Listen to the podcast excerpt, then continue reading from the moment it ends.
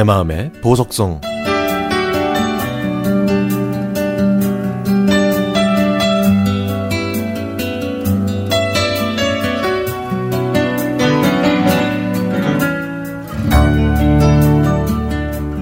어느덧 70대가 되신 아버지는 예전에 어머니와 함께 횟집을 하셨습니다.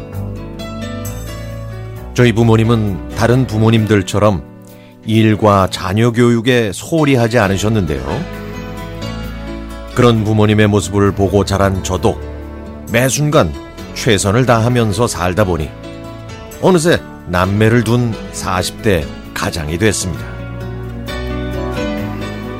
아버지께서 새벽까지 하시는 횟집을 운영하시는 게 힘드셨는지 어느 날 저와 누나를 불러서 말씀하셨습니다.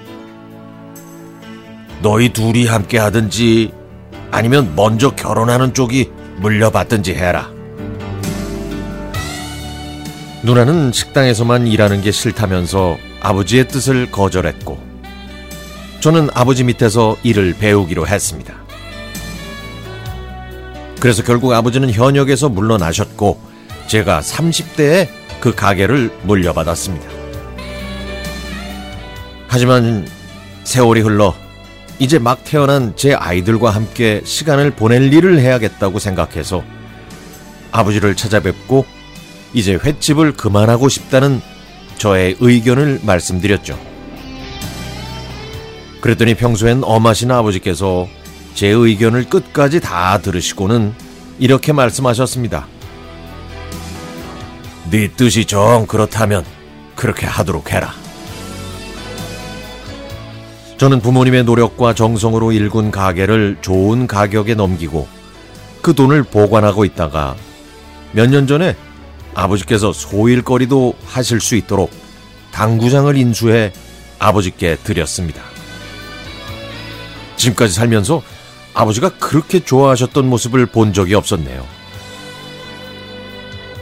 아버지께서는 여느 당구장과 달리 새벽같이 나가셔서 문을 여셨고 아버지의 당구장은 금세 동네 사랑방으로 소문이 났습니다. 또 당구를 잘 치시는 아버지는 당구를 직접 가르치시기도 하셨고 카페처럼 음악에도 신경을 쓰셨죠. 어느 날 저는 아버지께 미리 말씀을 안 드리고 당구장으로 향했습니다. 차에서 라디오를 들으면서 운전하고 있는데 어디선가 많이 들었던 곡이 나오더군요. 익숙한 멜로디였지만 제목은 떠오르지 않더군요. 그러다가 이 노래를 어디서 알게 됐는지 드디어 생각이 났습니다. 횟집을 하실 때 아버지께서 가게 문을 닫기 전에 콧노래로 흥얼거리던 그 노래였죠.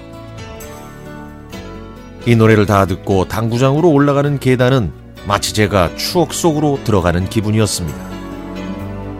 당구장 문을 열려고 하는데 갑자기 안에서 박수 소리가 들렸습니다. 저는 당구장 안으로 들어가지 않고 밖에서 안을 들여다 봤더니 아버지가 기타를 치면서 노래를 부르고 계셨습니다. 조금 전에 라디오에서 들었던 바로 그 노래를요. 와, 저는 제 눈을 의심하면서 속으로 생각했습니다. 아니, 아버지가 언제 기타를 배우셨지? 저는 아버지의 추억을 방해하고 싶지 않아서 그냥 다시 집으로 돌아왔습니다. 그리고 그 주말에 아버지를 다시 찾아뵙고 독학으로 기타를 배우셨다는 얘기를 들었죠. 그때 할아버지 할머니께서는 아버지가 음악에 빠진 게 싫으셔서 아버지의 기타를 부수셨고 그래서 아버지는 가출까지 하신 적이 있다고 말씀하셨습니다. 아마 아마 그래서 저에게 아낌없이 지원해 주셨고 제 얘기라면 무조건 응원해 주셨던 것 같아요. 늘 저를 믿어주신 아버지 사랑합니다.